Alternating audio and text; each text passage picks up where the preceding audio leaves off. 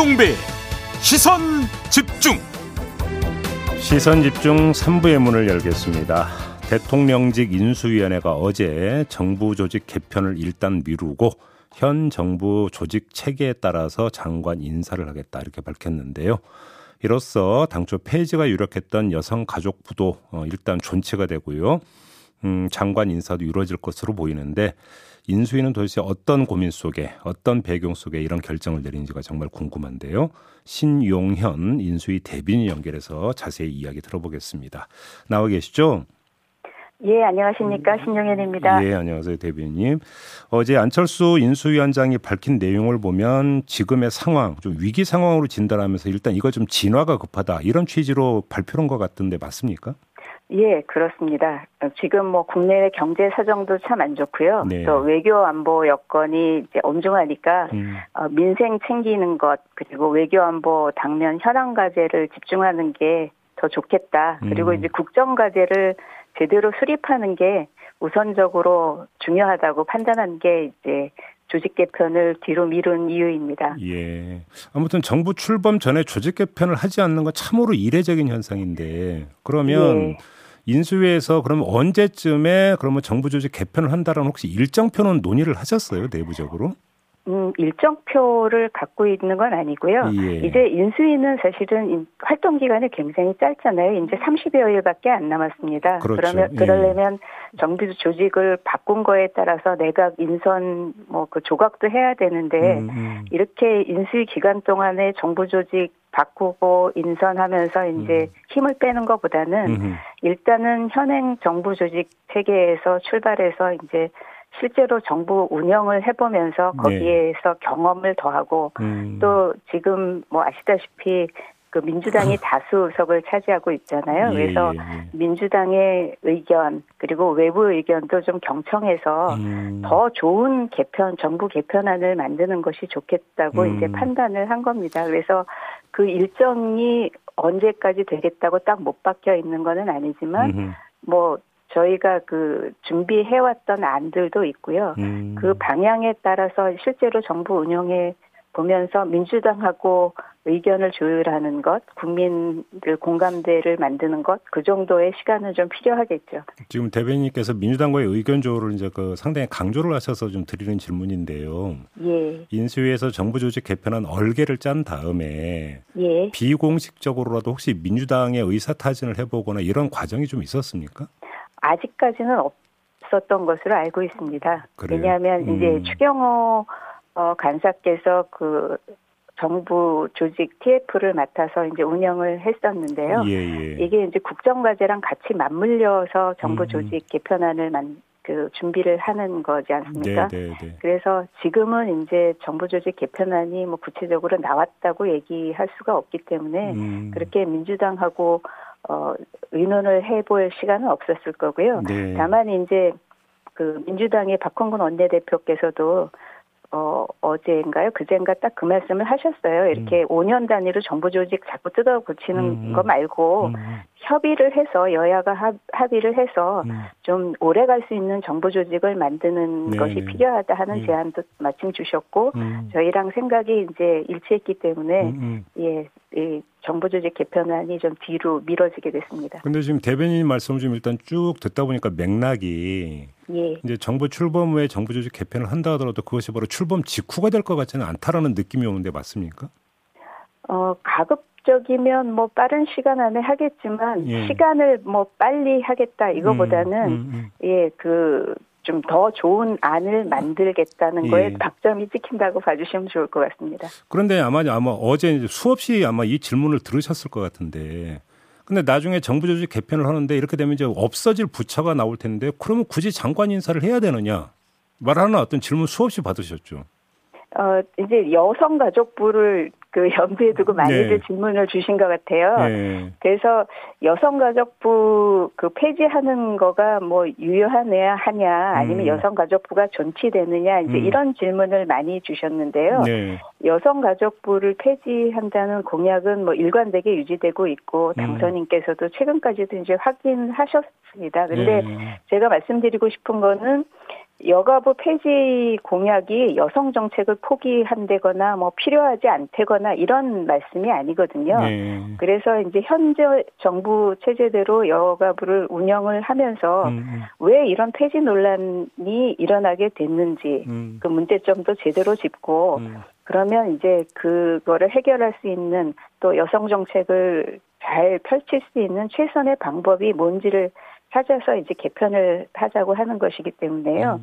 조금 이렇게 지금 새 정부 시작할 때 바로 뭐 폐지나 뭐 개편이 아니라 시간을 좀 보고 조금 뒤로 미뤄서 개편이 된다고 봐주셔야 될 것 같습니다. 그럼 좀 그 일부 보도에 따르면 여성 가족부를 없애고 대신 미래 가족부를 만든다 뭐 이런 보도가 있었는데 혹시 확인해 줄 수 있습니까? 그런 거는 일종의 이제 추측성 보도였고요. 네. 저희가 이제 누누이 말씀드렸지만 이제 정부 조직을 한 부처만 놓고 얘기를 하지는 않았기 때문에 그 어떤 정책을 한 부처에 어떤 부처에서 할 건지를 이렇게 좀 종합적으로 봐야 되잖아요. 예. 그렇기 때문에 뭐 여러 가지 아이디어 중에서 뭐 이름이 나올 수는 있었지만 그렇게 합친다 뭐 이런 거가 구체적으로 논의되지는 않았었습니다. 그래요.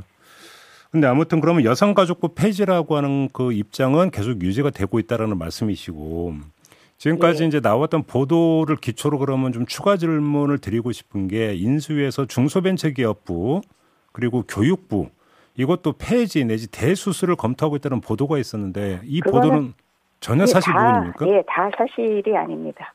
전혀 사실 무근입니까? 예, 뭐 여러 인수위에 굉장히 여러분이 그 참여를 하시고 계시기 때문에 뭐 개인들 의견은 어떠셨는지 모르지만 네. 이게 그 기획조정분과에 정부 조직 그 개편 TF가 있었잖아요. 예, 예. 거기서 정식으로 논의되거나 이런 거는 전혀 없습니다. 안건으로 그러니까, 올라간 적도 없다. 예, 예. 아, 그래요? 지금 일부 보도에 따르면 민주당과의 협상 과정에서 카드로 쓰기 위해서 여가부는 없애고 중소벤처기업부를 살리는 뭐 이 카드를 준비하고 있다는 보도 있던데요. 예, 예, 저도 그 보도를 봤는데요. 네. 그게 아마 이제 그렇게 쓸 수 있다고 추측하신 거 아닌가 싶습니다. 그래서 지금 뭐 그 안이 안 나와 있는데, 예, 안이 안 나와 있는데 뭐 어떤 분은 뭐 협상 카드로 주고 뭐 나중에 뭐 어떤 결과로 나올지는 저도 잘 모르겠습니다만 예. 지금 이제 뭐 그런 협상 카드까지 먼저 만들어 놓고 이건 아니라고 알고 있습니다. 아, 그런 건 전혀 아니다. 알겠습니다. 그리고 이제 대변인께서 조금 전에 이제 그 말씀을 하셨는데 국장 과제 있지 않습니까? 예, 사실 예. 이제 이게 이제 어찌 본다면 인수위 활동을 이제 최종 마무리해서 내놓는 이제 가장 핵심적인 내용이 국장 과제 선정이잖아요. 그렇습니다. 이 예. 작업 진척은 지금 어느 정도까지 돼 있는 거예요? 이게 저희가 이제 목표를 5월 3일부터 9일 사이에 당선인께서 직접 국정과제를 국민에게 발표하는 거로 계획이 잡혀 있거든요. 네. 그래서 이 계획에 맞춰서 이제 4월 4일까지로 1차 그 초안을 만든다. 그다음에 지금 그래서 4월 4일까지 후보안들이 취합이 되어 있는 상태입니다. 예, 예. 그래서 그 다음이 4월 18일까지 이제 2차 안이 나오는 건데요. 예. 4월 18일이 되면 이게 조금 이제 국정 과제로서의 모양이 갖춰진다 그래야 되나요? 이렇게 얼개가 좀 만들어질 거라고 생각을 하고 있고요. 예. 그리고 이제 4월 30일에 일종의 최종안, 5월 2일에 확정 이렇게 해야 이제 5월 3일이나 9일 사이에 당선인께서 대국민 발표를 하실 수 있기 때문에 지금 그 일정대로 가고 있습니다. 그러면 그 5월 초쯤에 국정과제가 선정이 마무리돼서 발표가 된다면 예. 사실은 아까 그 대변인께서 말씀하셨지만 그 어떤 사업을 할지가 정해져야 조직이 나오는 거니까 예, 국정과제가 예. 선정이 되면 정부 조직 개편도 사실 얼개가 나온다고 봐도 되는 거 아닌가요? 그러니까 이제 저희 생각에는 4월 18일쯤 열개가 나오겠죠. 네. 그리고 이제 그 5월 2일까지는 아마 이제 좀 뭐라 그래야 되나요? 조금 더 다듬기라든가 뭐 브랜딩이라든가 이제 이런 작업들이 될 거예요. 네. 그래서 이제 그거에 맞는 그러니까 정부 조직에 대한 뭐 이렇게 틀이 그 새 정부에서 원하는 틀은 어느 정도 나올 수 있을 거라고 생각을 하고요. 예. 그거를 가지고 뭐 저희가 조직안을 미리 만들겠다거나 이제 이런 건 아니고 인수위 기간 동안에는 그 정보 조직 안에 대한 작업은 하지 않겠다고 하는 게 어제 추경호 간사가 기자들 앞에서 얘기를 할 때 인수위 기간 동안에는 이제 하지 않겠다. 이게 아마 이제 공식적인 입장인 것 같습니다. 어제부로 인수위 내부에서 정부 조직 개편 그 논의는 어제부로 일단 완전 중단이다. 예. 이렇게 말씀하신 겁니다. 예, 중단이다. 예, 말씀은 그렇게 하셨습니다. 근데 이제 이게 국정과제 얼개가 만들어진다고 하는 거는 뭐 그 조직에 대한 것도 이제 같은 아이디어는 같이 나올 수는 있을 것 같고요. 또 한 가지는 이제 디지털 정보 플랫폼 TF는 계속 돌고 있습니다. 그래서 그거는 어떤 조직에 대한 거를 말한다기보다는 그러니까 일하는 업무 방식에 대한 예, 그런 거를 디지털화하는 그런 것들이 있기 때문에요. 그 작업은 계속된다고 말씀드려야 될 것 같습니다. 알겠습니다. 이번에는 좀 이제 그 아까 이제 위기를 말씀하셨으니까 지금 이제 그 구체적인 내용이 될 수도 있을 것 같은데요. 지금 물가가 비상이지 않습니까? 어제 인수위에서도 이제 그 정부의 특단의 대책을 요구를 하던데. 예. 혹시 이제 물가 대책과 관련해서 정부와 인수위가 좀 논의가 됐거나 협의되고 있는 내용이 좀 있습니까? 그 워낙 지금 뭐 말씀하신 것처럼 물가 인상률이 10년 만에 최고가 나오지 않았습니까? 예. 거기다가 이제 글로벌 경제 환경이나 뭐 추경 예산 이런 거를 감안을 하면은 고물가 상황이 계속될 거라고 전망되고 있기 때문에 굉장히 이제 심각하게 생각을 하고 있고요. 그래서 일단 인수위에서는 현 정부에서 할 수 있는 거는 당장 특단의 대책을 내놔서 해라. 이렇게 주문을 했고요. 인수위에서도 이제 생활 물가나 이런 거 안정을 위한 정책들을 새 정부 출범하면 바로 추진할 수 있도록 패키지를 준비를 하고 있습니다. 그래서 이제 특히나 그 공급 측의 문제를 해결하는 방안들 있잖아요. 뭐 예를 들어서 뭐 소재, 부품, 에너지, 광물 이런 쪽의 공급망을 안정적으로 이제 확보하기 위한 이런 민간 중심의 해외 자원 확보 방안을 만든다든지 아니면 뭐 어제 발표된 것처럼 글로벌 곡물 그 공급망 위기에 대응하기 위한 그런 작업들 이런 물가 안정책을 만들고 있습니다. 그래요. 아무튼 좀 저희가 아까 이제 그 전문가하고도 인터뷰했는데 금리 인상은 불가피하다라는 거에 대해 혹시 인수위도 공감을 하고 있습니까? 예, 그런 거로 알고 있습니다. 제가 경제 전문가는 아니지만 그것에 대한 걱정들을 많이 하고 있습니다. 알겠습니다. 그다음에 좀 약간 논란이 되고 있는 부분이라 좀 명확하게 인수위 입장을 좀 확인을 하고 싶은데요. 이 BTS 소속사를 얼마 전에 방문을 하지 않았습니까? 예. 그 다음에 이제 이 병역 그 혜택을 주는 방안이 그 논의가 됐다 아니다 뭐 여러 가지 이야기가 계속 나오고 있는데 정확히 인수위 입장을 좀 밝혀주시죠.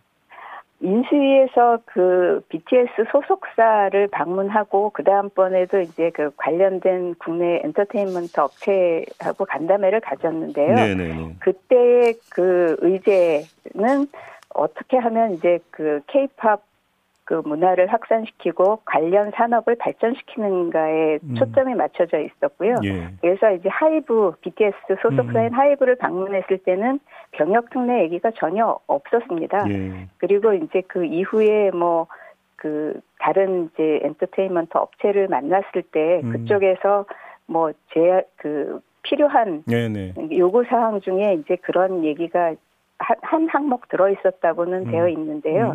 그 병역 특례 문제는 사실은 인수위에서 건드릴 수 있는 문제는 아니거든요. 예, 그러니까 입법 사항이기도 하고 이렇기 때문에 그거에 대한 거를 의견 청취는 했지만 그거에 대해서 인수위가 어떤 그 역할을 한다고 하나요? 이제 그런 것들은 하지는 않고 있습니다. 논의도 한 적 없고 검토도 한 적 없다. 예, 그 의견 청취는 되어 있는 것이고요. 이런 것들이 필요하다 하는 것들이 제시만 되어 있는 것이지 그거에 대한 구체적인 어떤 활동을 인수위가 하는 건 아니라는 알겠습니다. 그다음에 좀 그 대변인께서 이제 그 안철수 위원장하고 좀 그 뭐 친하시니까 좀 드리는 질문인데요. 안철수 위원장께서 이제 인수위 활동 끝내고 당으로 돌아간다고 밝히지 않았습니까? 근데 어제 오늘 계속 그 국회의원 보궐선거 출마설이 돌던데 혹시 좀 얘기 좀 나눠보셨어요? 저는 제가 이제 그 사무실을 가깝게 쓰고 있는데 그 보궐선거 출마하신다는 소리는 못 들었습니다. 전혀. 금시초문이고요. 예. 이것도 이른바 언론의 소설인가요, 그러면? 모르겠지만 하여간에 그야말로 금시초문입니다. 그리고 또 안철수 위원장께서 이제 선대위원장직은 안 맞는다고 밝히셨잖아요. 예. 그러니까 선대위원장직, 그러니까 그 보도가 나와서 제가 이제 위원장님께 여쭤봤었어요. 네. 어떤 식으로 말씀을 하신 거냐고 여쭤봤는데, 일단 이제 그 인터뷰를 하실 때는 선대위원장에 대한 제안을 정식으로 받으신 건 아니었고, 언론에서는 얘기가 나왔지만 제안을 받으시지 않으셨고, 예. 뭐 이렇게 앉아서 이렇게 뭐 작전 짜고 이런 거보다는 그 요청하는 데가 있으면 언제든지 가서 이렇게 도와주겠다. 지원 요새는 한다. 예, 지원하고 이런 것들을 하겠다. 뭐 이런 의미에서 말씀을 하셨다고 하더라고요. 그러면 만약에 이제 통합이 이루어지면 당권에 도전하시는 건가요, 안철수 위원장? 그거는 저는 잘 모르겠습니다. 전혀 예. 얘기 나누신 바가 없고요. 예, 예. 알겠습니다. 자, 오늘 말씀 여기까지 드려야 될 것 같네요. 고맙습니다, 대변인님. 예, 감사합니다. 네, 지금까지 신용현 대통령직 인수위 대변인이었습니다. 세상을 바로 보는 또렷하고 날카로운 시선, 믿고 듣는 진품 시사, 김종배의 시선 집중.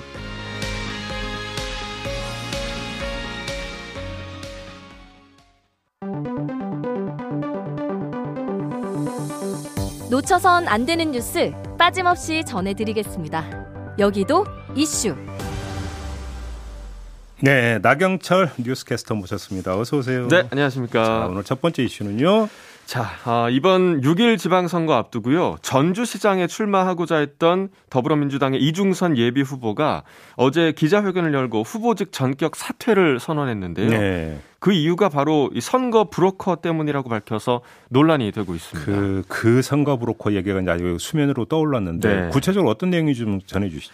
자, 어제 기자회견에서 이 후보가 녹취록을 공개를 했는데요. 이 녹취록에서 브로커는 한 달에 50만 원씩 받는 조직원 200명을 만들겠다. 그래야 선거에서 이길 수 있다라면서 이 본인이 조직을 통해서 선거에서 승리하게 해주겠다는 제안을 했다고 합니다. 네. 결국 이 조직원들로부터 시작을 해서 이 점차 후보를 찍는 사람들을 더 많이 확보해주겠다는 일종의 좀 매표 행위를 제안한 거죠. 요구 조건이 있었습니다. 시청의 인사권이었는데요. 어허. 이 시청에서 브로커가 원하는 몇몇 자리들을 달라라는 거죠. 이 자리들은 주로 큰 예산을 다루는 건설 또 산업 관련 자리였습니다. 네. 자, 이중선 예비후보는 이 브로커들에게 4개월 동안 시달렸다고 하고요. 또 후보뿐만 아니라 주변인들도 이들의 좀 괴롭힘을 당했다고 합니다. 사실 뭐 실제로 인구가 좀 적은 지자체에선 후보자들이 이런 유혹에 굉장히 좀 취약할 수밖에 없다고 합니다. 네. 뭐 몇백 표 아니면 몇천 표를 확보할 수 있는 수단이 될 수 있으니까요. 그렇죠. 이 토착 브로커들이 지방선거 때마다 등장하는 이유가 여기에 있다고 하는데요. 이중선 후보가 어제 기자회견에서 이런 이야기를 했습니다. 브로커는 돈과 조직으로 정치인에게 접근하고 또 정치인은 자리 욕심 때문에 그들을 이용하는 악어와 악어새 같은 악순환의 고리를 끊어내고 싶었다라고 네. 얘기를 했는데요. 예. 이 후보의 사퇴가 이번 지방선거를 조금이나마 좀 깨끗하게 만드는 그런 계기가 됐으면 하는 바람을 가져봅니다. 이게 뭐 정치권에서는 뭐 공공연한 비밀인데 네네. 사실 특히 정치 신인들 한테 이제 많이 다가간다는 얘기도 많이 돌고 있고요. 네. 우리가 부동산하면 떴다방 얘기 많이 하잖아요. 그렇죠. 사실 정치판에 원래 그 원조 떴다방은 바로 정치판에 있었죠. 이런 경우가 이런 거 아니겠습니까? 네. 근절이 좀 돼야 됩니다. 이거는. 맞습니다. 예. 자, 두 번째 이슈는요. 자, 지난 화요일에 저희가 좀 이야기를 나눴습니다. 확진 학생은 중간고사 못 본다라는 취지의 교육부 네, 브리핑 네. 내용 전해드렸었는데요. 저희가 그날 계산까지 하면서 인정점이 어떤 개념이냐 이런 얘기도 나눴는데 방역당국이요. 어제 학생과 학부모들이 희망을 가질 만한 좀 입장을 밝혔습니다. 네. 교육부나 교육청에서 중간고사 등 기관 내 자치시험에 대한 운영 계획을 마련하게 되면 적극적으로 지원할 계획이다 라면서 확진 학생의 격리 중 외출을 허용할 수 있다는 입장을 밝혔습니다. 국가 공무원 시험이나 수능처럼 이미 확진자들을 위해서 별도의 시험 공간 마련해서 이 전국적인 시험을 치른 경험이 있기 때문에 예. 이때 적용이 됐었던 확진자 시험 관리 운영 계획을 중간고사나 기말고사를 치르는 개별 학교에 적용하더라도 추가 전파의 위험이 없다라고 여겨지면 충분히 협의해 볼 수 있다라는 거죠. 이건 지금 저 방역 당국의 입장이고, 네, 그렇습니다. 교육 당국의 입장은 나왔습니까? 자, 교육부 쪽은 조금 난감해하는 분위기였습니다. 네. 그러니까 형평성에 문제가 있을 수 있다라는 반응이 일단 있었는데요. 코로나가 본격적으로 퍼졌던 2020년 그리고 2021년에 코로나에 확진이 돼서 이 인정점으로 성적을 받은 학생들이 적지 않은데 확진자 격리 원칙 자체는 그때나 지금이나 변화가 없잖아요. 그래서 민원이 많다라는 이유로 확진 학생이 중간고사를 치르게 하는 건 형평성의 문제가 발생한다라는 거죠. 그런데 좀 생각을 해보면 그때와 지금은 이 코로나를 대하는 사회적 분위기가 좀 많이 바뀌기도 했고요. 예. 실제로 방역 조치가 완화되고 있는 상황에서 이 교육 분야만, 이 시험과 같은 문제만 그때와 같은 기준이 적용되는 것도 이것도 사실 형평성 문제가 될 수 있거든요. 예. 학생 등 중간고사 이제 얼마 남지 않았습니다. 4월 말이니까요. 교육부와 교육청 또 방역 당국이 학생들만을 최우선시하는 논의 또 협의를 진행을 해줬으면 좋겠습니다. 아니, 그때하고 지금은 상황이 다른 게 지금 뭐 감염자 숫자의 규모가 지금 다른데. 그러니까 고등학생이 그때 이 중간고사 즈음대로 치면 한 몇만 명 정도가 확진이 될 것 같은 그런 예상이 있으니까요. 예. 사실 좀 많이 상황이 다르긴 한 것 같습니다. 뭐 예를 들어서 뭐 행정처리 이런 것 고려하는 것 같은데 네. 인생이 걸렸다라는 점도 한 번 좀 충분히 숙고를 하셔야 된다. 맞습니다. 이 말씀 좀 꼭 좀 전해드리겠습니다. 네. 자, 마지막 이슈로 가볼까요? 자, JB는 평균 수면 시간이 몇 시간 정도 되시나요? 한 6, 7시간? 6, 7시간. 예. 저도 한 4, 5시간, 4, 6시간 정도 되는 것 같은데요. 오, 예. 영국 BBC가 좀 보도를 했습니다. 한국인들이 과로와 스트레스로 인해서 세계에서 가장 심각한 수준의 수면 부족에 시달린다. 이렇게 보도를 했습니다. 예. 공식적이진 않지만 10만 명 정도가 수면제 중독에 빠진 것으로 추산이 되고 수면제 중독? 네, 그렇습니다. 오. 자살률도 높은 건 뭐 많이들 아는 사실이고요. 독한 술도 많이 마시고 또 항우울제 복용하는 사람 매우 많다. 이런 내용도 있었습니다. 좀 안 좋은 내용이 많았는데요. 예. 이러한 현상에는 한국이 몇십 년 만에 초고속으로 성장한 이 역사적 배경이 있다. 이렇게 분석을 했습니다. 네. 중동 지역의 사우디아라비아 또 아랍에미리트 같은 나라는 천연 자원이 있잖아요. 그래서 그 천연 자원을 기반으로 성장한 국가들인데 한국 같은 경우는 이런 자원이 없기 때문에 국민들의 순수한 헌신이 이 나라를 발전시켰다라는 거죠. 그렇죠. 그렇기 때문에 이러한 수면 부족은 개인 문제가 아니라 사회 문제라면서 이 한국 사회의 근본적인 변화가 필요하다 이렇게 강조를 하기도 했습니다. 네. 하지만 아직 우리 사회는 아직도 개인의 질 높은 삶보다는 성장과 헌신을 강조하는 문화가 조금 많은 것 같긴 합니다. 네. 물론 좀 변화의 바람이 불고 있긴 하지만요. 예. 특히 좀 새 정부가 출범하면서 기존에 있었던 주 52시간제 완화, 또 최저임금 차등화 이런 부분들이 지금 계속해서 이야기가 되고 있는데 예. 과연 이것들이 국민들의 숙면을 위한 근본적인 변화인지 아니면 반대로 좀 뒤로 퇴행을 하는 건지 예. 좀 되짚어봐야 할 문제인 것 같고요. 예. 방향을 조금 잘 잡아서 우리나라가 잠 못 자는 나라에서 숙면하는 나라로 재평가받을 수 있는 날이 좀 빨리 왔으면 좋겠습니다. 그래서 뭐 이제 젊은 세대, 특히 젊은 세대에서 워라밸이나 이런 것들을 이제 강조하는 맞습니다. 것들이 이제 나타나는 것도 그 연장선상이 이제 나오는 현상이라고 봐야 되는 거예요. 네, 기업 문화도 많이 바뀌고 있고요. 그러니까요. 네. 결국은 노동의 질이 삶의 질을 규정을 하는 거잖아요. 그렇죠. 그런데 노동의 질이 만약에 더 나빠진다면 삶의 질은 당연히 따라서 나빠질 수 있는 건데 근데 노동 문제를 자꾸 어떤 이 편익의 그러니까 자본의 편익의 관점에서만 접근하면 네. 문제가 좀 심각해질 수가 있는 거죠. 네. 요즘을 좀 정책 당국자들이 좀 유념해 주었으면 좋겠다. 이런 말씀을 드리면서 여기도 이슈 마무리하겠습니다. 나경철 뉴스캐스터였습니다. 고맙습니다. 네, 고맙습니다. 네, 김종배의 시선집중 본방 마무리하겠습니다. 저는 유튜브에서 언중 요걸로 이어가겠습니다. 고맙습니다.